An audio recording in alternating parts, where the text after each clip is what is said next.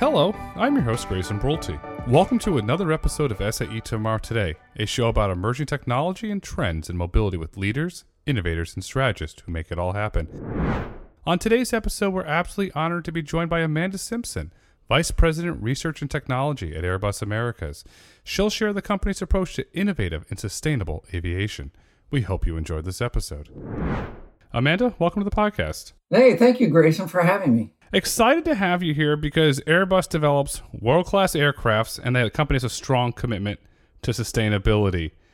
In your opinion, how is Airbus approaching sustainable aviation? I read articles, I read news releases, and it seems that it, I'll use the term it's a company wide approach to sustainability. We've made a very clear point that sustainability is part of our mission. Matter of fact, our, our, our new mission statement is we pioneer sustainable aerospace for a safe and united world.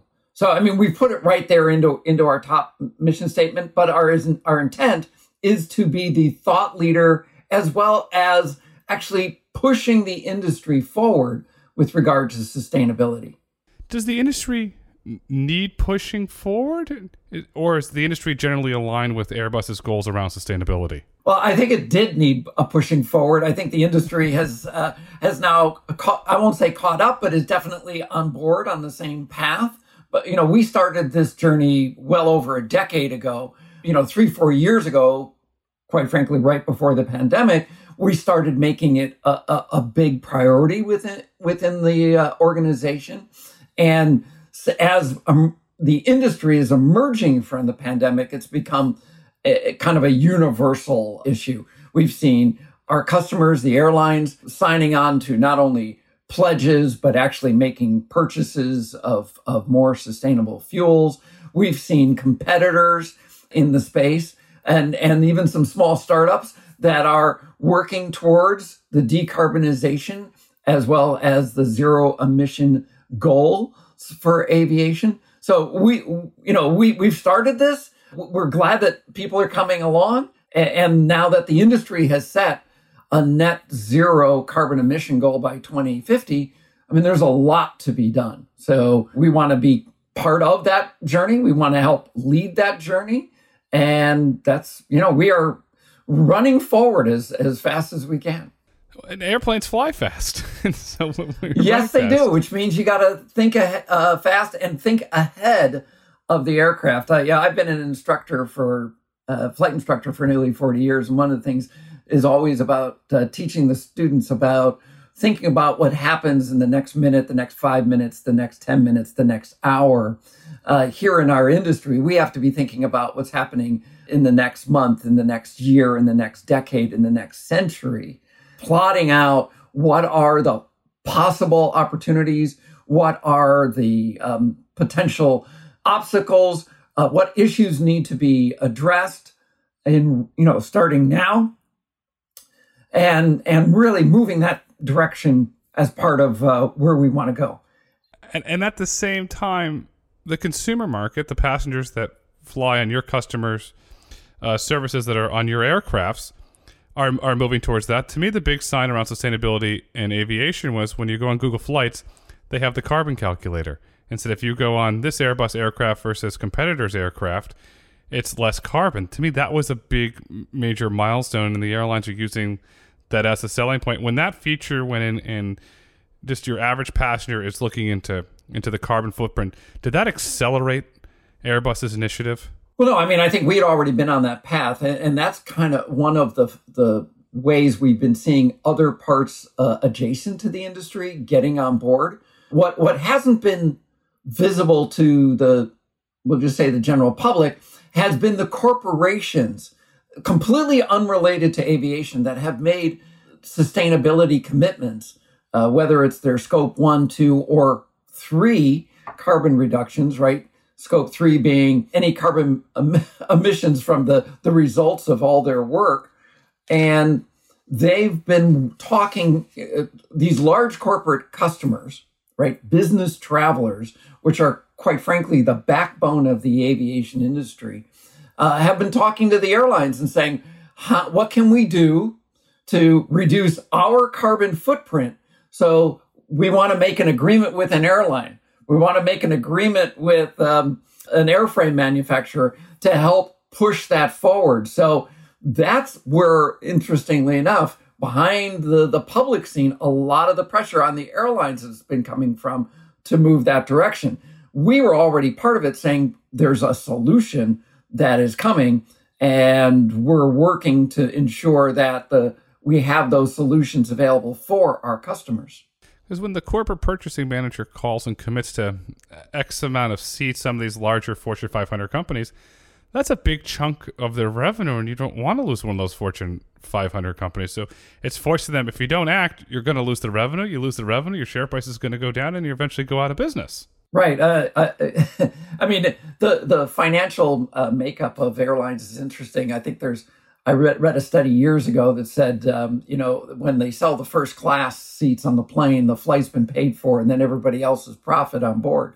So uh, they very much, the airlines are very, very much looking towards those business travelers, those agreements with various corporations to ensure that they stay good customers. It's it's consistent revenue. There's an as you said earlier. There's a consistency to move towards climate neutral flying. How's Airbus working to achieve this from an aircraft perspective? Are you sourcing steel maybe with renewable energy? How are you doing that to achieve that? Well, it's interesting. So when we look at our overall emissions, it, it's quite large, and 98% of it is based on the fuel that we're burning over the life of the aircraft. And, you know, aircraft last 30, 40 years. So a major part of that focus is indeed the fuels themselves. The other 2% is the supply chain. It's like you said, uh, where we're getting the materials from, the amount of energy that we use in the construction of our aircraft, whether it's airliners, helicopters, spacecraft, etc. So those are maybe some of the easier places to look, right? Making sure that we're sourcing our energy from renewable assets.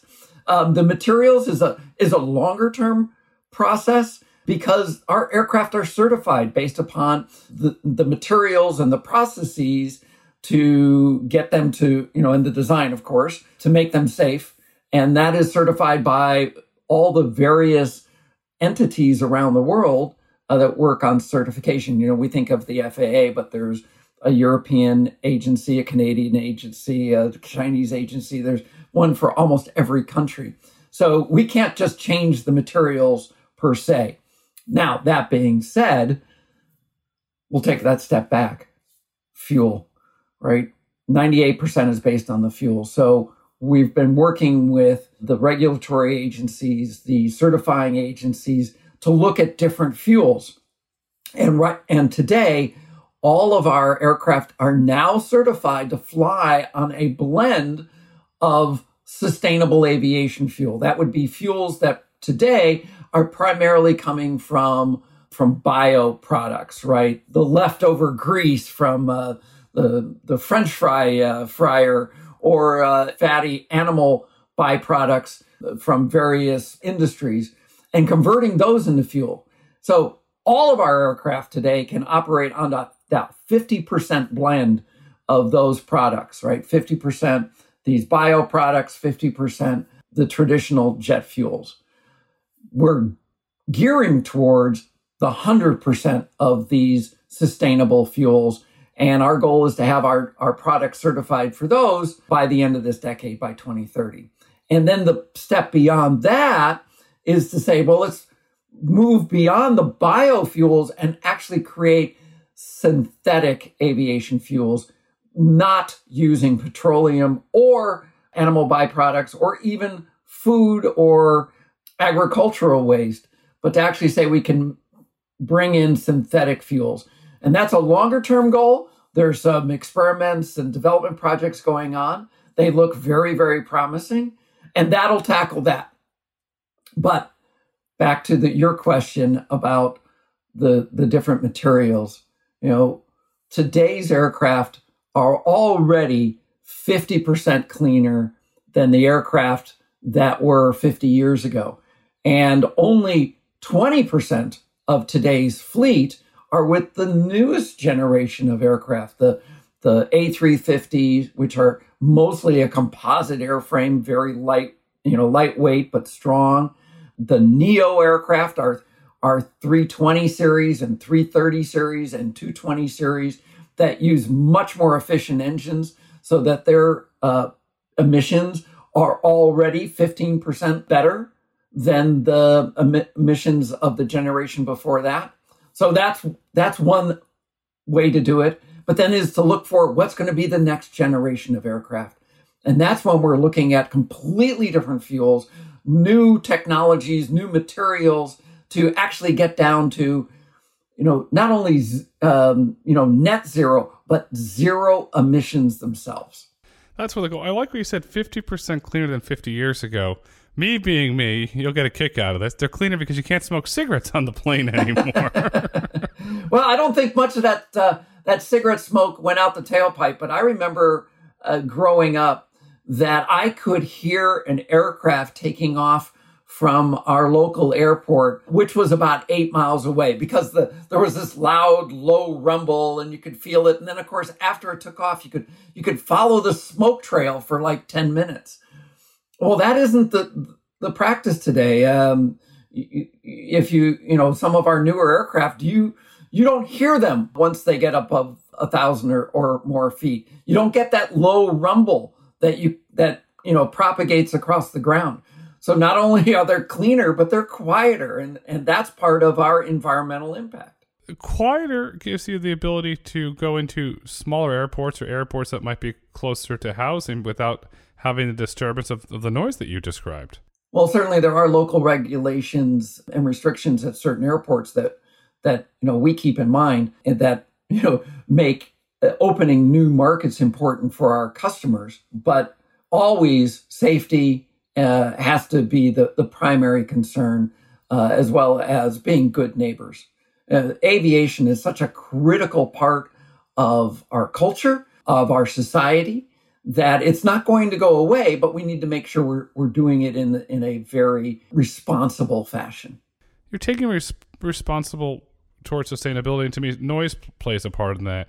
Do you feel that noise will be one of the defining factors in the aviation industry as they work to in- increase and sorry lower carbon emissions, lower noise? Does that become a defining factor as companies such as Airbus roll out their sustainability plans and implement them? Well, noise has been a a defining factor for many decades, and there have been increasing regulations on how loud aircraft can be. And over the decades, different regulations, different re- levels have been put in place. And that has always been pushing the industry, whether, you know, and then certain airports, as, you know, we talked about, have their own special restrictions. Some airports uh, restrict certain aircraft after certain hours of the night, won't start operations till a certain time in the morning. Others just have general restrictions on their noise levels, uh, practices on how aircraft um, enter uh, and align with the runway so that they aren't flying over specific uh, noise sensitive regions. So there's a noise is part of it. We've certainly been looking at that for our vertical lift uh, aircraft. Uh, our new H160 helicopter has a what we call the blue edge blade. The blade is not straight like we're traditionally expect to see on helicopters. It has a little double bend in it and that cut its noise level by about 4 dB. That's better than half just by optimizing the shape of the blade to reduce uh, its noise level. I think as projections for advanced air mobility, whether you want to call them flying taxis or you know urban air mobility, come into place, and there's potential for many, many more aircraft. Noise will become an, a, a, a prominent concern, but it's always going to be about safety. And and secondary, we're seeing it's the emissions and its impact on the on the environment.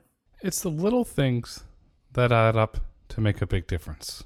And and I you know I always tell my my teams that it's one thing to have these big steps, right?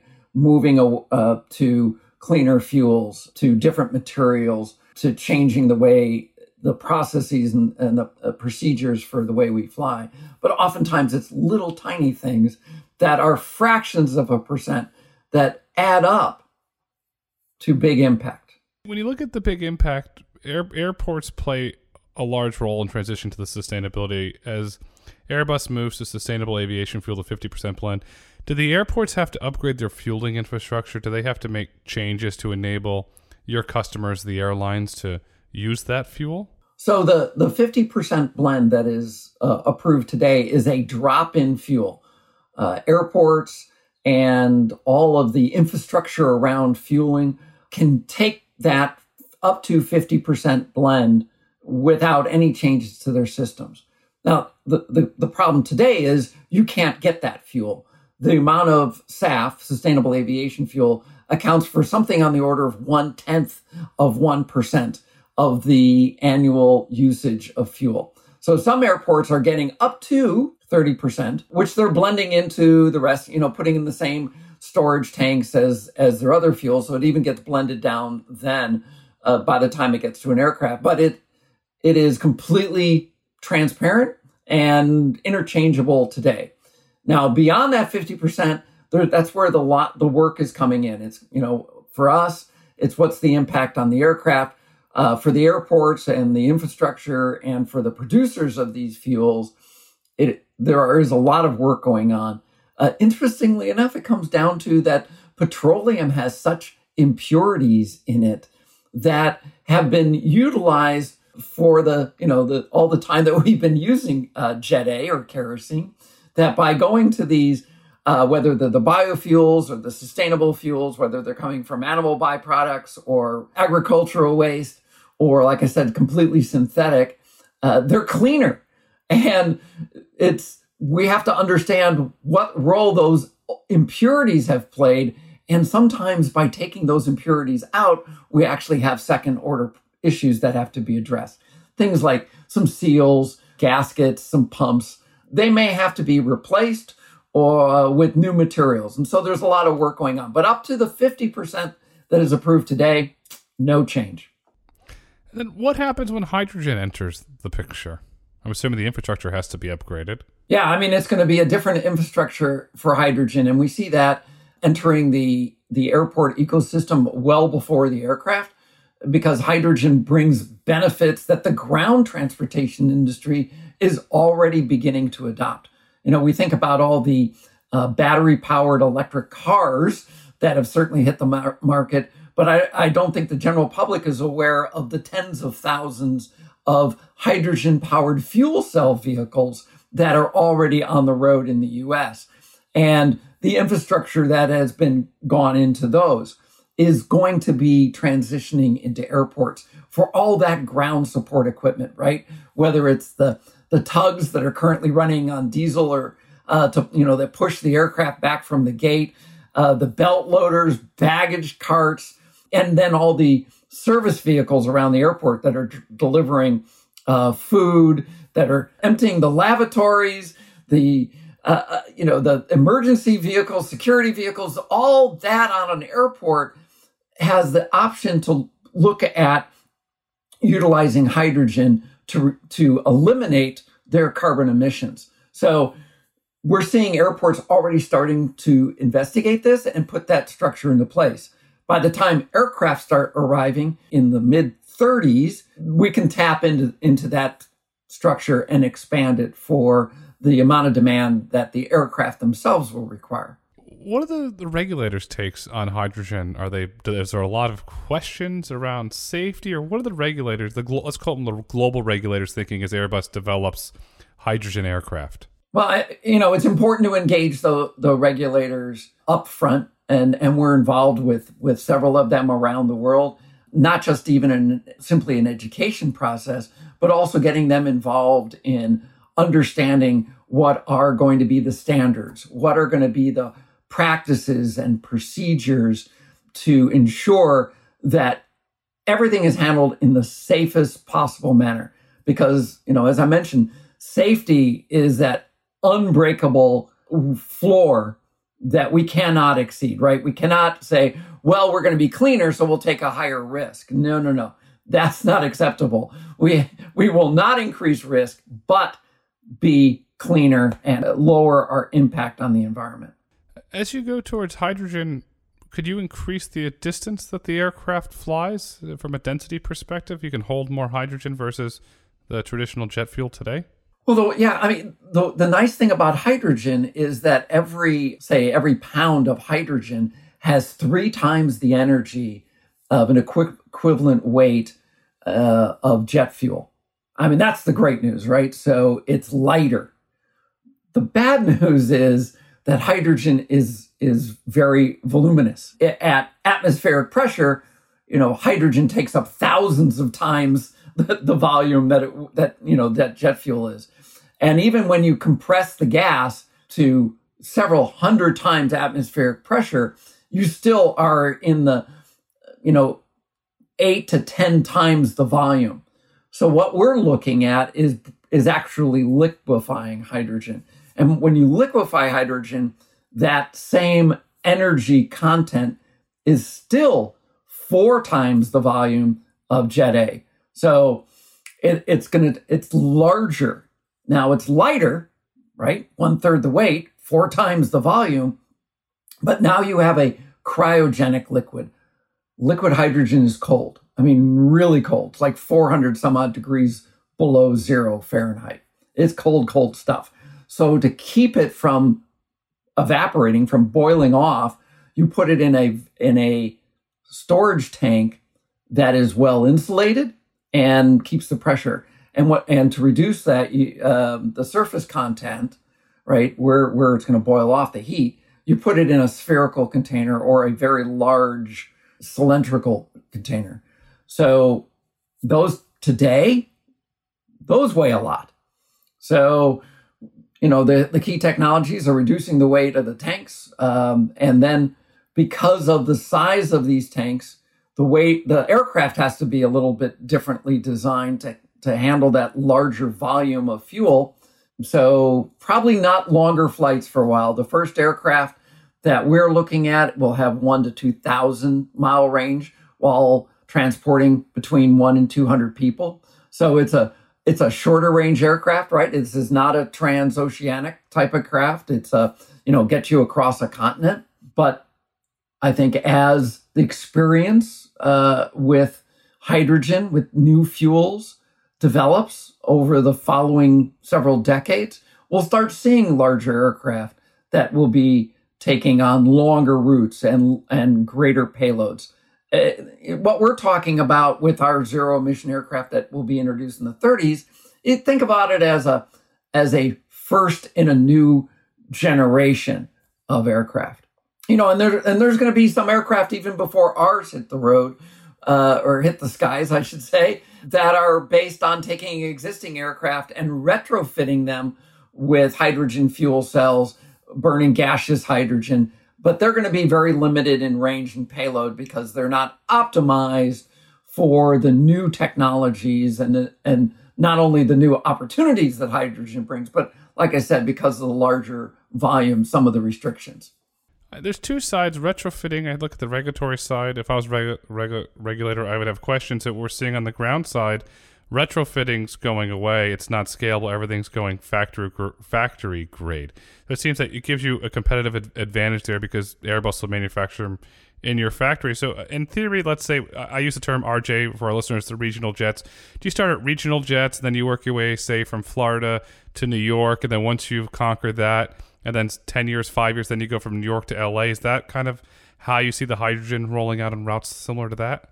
Uh, yeah, I mean it's we don't particularly look at specific routes, but but range um, is really going to be the issue. Uh, that and the infrastructure on the ground, right? Where no you know, no airline's going to buy an aircraft that they can't refuel. So we're working very closely with the energy industry, primarily those that are working to develop the hydrogen infrastructure for ground vehicles to say, now, how do we start putting this into airports? And then working, of course, with the airports uh, to make that happen. So there's a lot of work that that is happening now.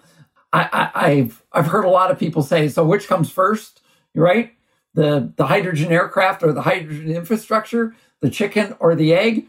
I, I'd like to say it's more like peas and carrots, right? They all have to happen together, and they they they work very nicely on the plate together In, in Airbus's home country of France, you have Hopium, which is the, the former gentleman that ran tr- transportation under President Macron, is making a lot of breakthroughs on hydrogen for the ground vehicle side. Perhaps there's something going on there. As I think about fuels, we talked about su- sustainable aviation fuel, we talked about traditional jet A fuel, we talked about hydrogen. Do these all become alternatives in, in the future, or does early on does the industry come together and a standard emerges where this is going to be the standard? Because once you have the standard, like we have Jet A, it's scalable. So if you're in uh, Charles de Gaulle or you're in Miami or LAX, okay, you know you don't need a different type of fuel. You know the fuel's going to be there. So does the standard emerge early? Well, I think what you're going to see is there's four different paths. If I have that right, right, we're going to have Jet A for quite some time. It's not going to go away because there are so many refineries and the availability today around the globe will take some time to replace. And it will be replaced with biofuels and then eventually sustainable fu- uh, aviation fuels. Uh, excuse me, the synthetic aviation fuels. We call, I'll call them SAF because whether it's sustainable or synthetic, it's they're all going to be the same, and that'll take some time. And and and we're our hope is, or it's certainly our intent, is the existing infrastructure will support those because you have aircraft that are in service today that'll be in service for another 40 years. We have aircraft that we're going to be building for the next 10 years or 20 years that will be in service for 40 years after that. So having those fuels available or at least compatible fuels is something that's going to be a very, very long, a long-term practice. And then you look at things like hydrogen. We're talking liquid hydrogen. There are probably some smaller aircraft that will use gaseous hydrogen. Developing the ecosystem for those at airports is something that is already, like I said, underway. And then there's the battery vehicles that, you know, the those short range advanced air mobilities, you know, hold two to four people, can make a hop of, you know, 10 to 30 miles, uh, you know, bringing people into the airports. Uh, those are going to take, you know, electric charging stations, somewhat like what we're dealing with today for for automobiles and bringing that infrastructure into the airport. So, depending upon what role an airport is going to play uh, in the 2050 and beyond frame, they might have different fuels available. When I was learning to fly, there were, I think, five different types of fuels available at an airport. Certainly, there was Jet A, but there was gasoline. There were different types of aviation grade fuels, uh, depending upon what, what your engine desired those have coalesced uh, down to quite a few less uh, today. But we have to, you know, if we're going to be really concerned about our environmental impact, concerned about the future of, you know, this planet, uh, sometimes we're just going to have to, you know, say different fuels are going to have different purposes. And as the cleaner fuels become more available, they'll take up more of the of that market. But we're going to have uh, several for quite some time. Different fuels, different purposes. Airbus, multinational corporation, you make great aircraft, but you also make helicopters. Does that same approach of different purposes, different fuels carry over to helicopters as well? Absolutely. I mean, we're we're looking at the helicopter uh, regime. Things like hydrogen it, you know, is on the longer term goal. Um, the synthetic aviation fuels also part of the path. Sustainable aviation fuels. Today, you can put 50% blend uh, in our helicopters. And we are actually offering an option today that on our single engine uh, helicopters, you can purchase an option for electrification. Now, that's batteries that are charged by the the aircraft. So the invent uh, in the advent of a engine failure, you have electrical power to turn the rotor for uh, to recover from an emergency. Um, it's about 30 seconds, which if you're a helicopter pilot and under, you know understand auto rotation, that you know flip that switch when you get to the bottom, a little bit of power to help set it down exactly where you want it. That's a huge thing. So, yes, you know, we, we are the, you know, we own more than 50% of the civil helicopter market um, in the world.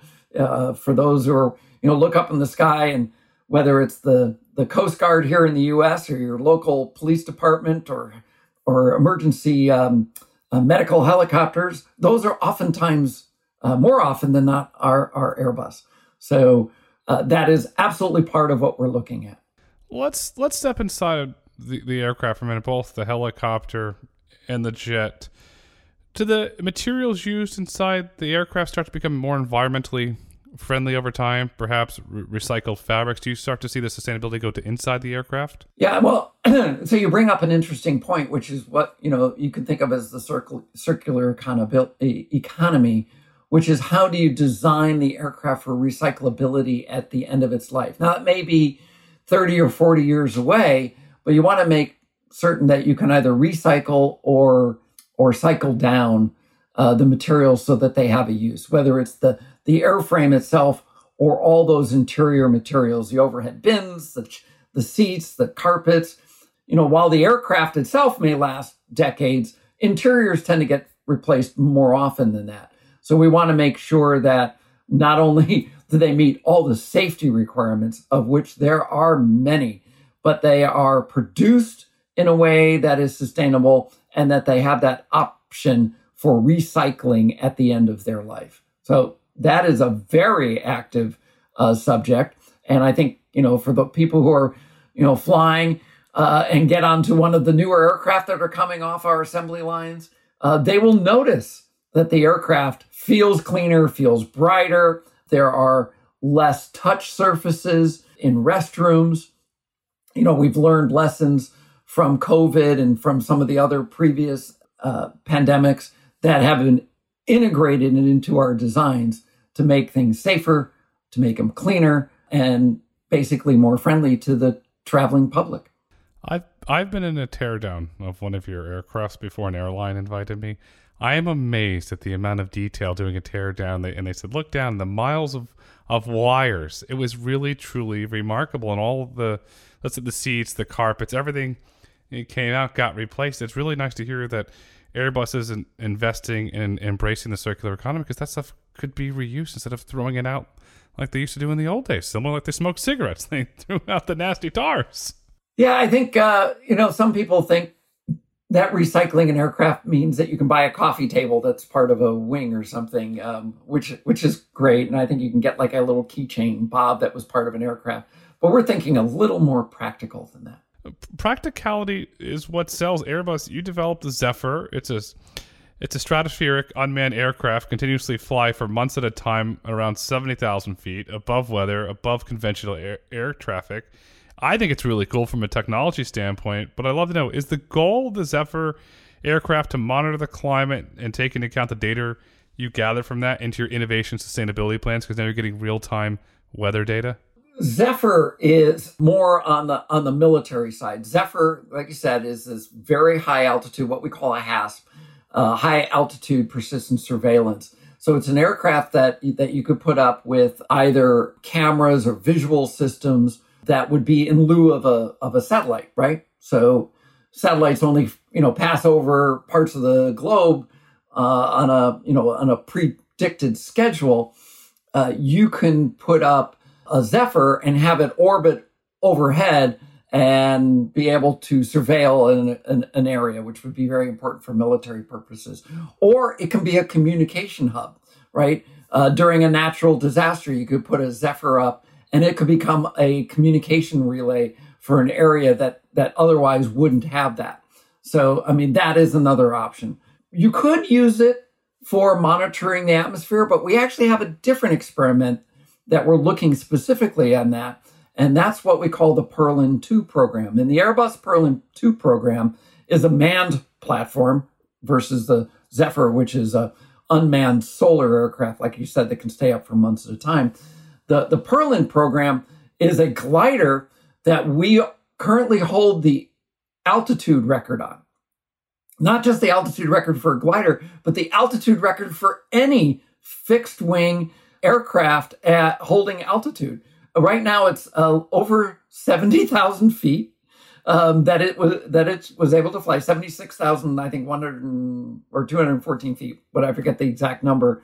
But we're using that to get up to those high altitudes without an engine, so that they can take very pristine measurements of the atmosphere uh, to determine what are the impacts that we're seeing over time, uh, as well as understanding the chemistry uh, at, at those flight levels. And so that air- aircraft uh, will be flying again this next summer. And we're, we're actually shooting to, to have that aircraft uh, surpass 90,000 feet, which is pretty incredible.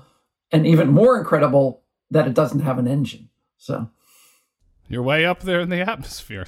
There's no denying that. That's really impressive. And putting this whole conversation into context, overall, how is Airbus approaching sustainability and innovation? Because to me, you're look to me, you're taking a holistic approach. You're looking all you're looking at circular economy inside the aircraft. You're looking at fuels for what it does for carbon. It just seems that Airbus is taking this this whole holistic approach of how do we build a better aircraft and how do we ensure a better environment for our kids and our kids' kids. Yeah, uh, I mean, I think you you mentioned it earlier. You know, it's it's not about you know one big solution. There's not going to be a silver bullet. Even though I, I keep hearing claims of various technologies that are going to solve all of our problems, but it's going to be all these little pieces, uh, some of them bigger than others, uh, some of them seemingly inconsequential, that are all necessary if we're actually going to achieve these goals. And Airbus recognizes that, and we're pursuing an all of the above strategy, right? We're going to determine what are the true impacts here, what are the solutions that are going to work, and what are the secondary and tertiary impacts. Because sometimes we might find the what looks to be a great solution and then find out the ramifications are even worse. So, you know, there's a lot to be done and we want to make sure we understand it also. Yeah, holistic is the way you have to look at it. And it can't just be Airbus, right? You know, we we jokingly say to be sustainable, we have to be able and we have to partnership partner with others. No Airbus can't do it alone. One company can't do it alone. One industry can't do it alone. We all have to work together if we're going to achieve this incredibly necessary goal for all of humankind. Partnerships will define the future of sustainability. I love the all the above strategy because it's going to take everybody together, not one company operating a silo. It's going to be all companies operating together. Amanda, as we look to wrap up this insightful conversation where you shed a great deal of positive light on Airbus, what would you like our listeners to take away with them today? A, don't be disheartened. Particularly in aviation, it's going to be a long process. Um, it's very complicated. Safety, of course, cannot be compromised. So we want to make sure we do things right. But everybody is going to be part of the solution. And that means the traveling public as well. And even those who don't travel, who rely upon products and ideas uh, to move freely around the world. And getting all of everybody has that impact, right? Everybody is going to be part of the solution. So pitch in, help out, share ideas when you have them. Uh, there are people willing to listen and talk about how we can move forward. As Amanda said, Airbus does things right. I repeat, Airbus does things right because today is tomorrow, tomorrow is today, and the future is Airbus. Amanda, thank you so much for coming on SAE Tomorrow Today. It's my pleasure, and thank you for having me. Thank you for listening to SAE Tomorrow Today. If you've enjoyed this episode and would like to hear more, please kindly rate, review, and let us know what topics you'd like for us to explore next. Be sure to join us next week as we hear from representatives from HERE Technologies. On this episode, they'll discuss the impact that intelligent speed assistance technology will have on the driving experience. SAE International makes no representations as to the accuracy of the information presented in this podcast. The information and opinions are for general information only. SAE International does not endorse, approve, recommend, or certify any information, product, process, service, or organization presented or mentioned in this podcast.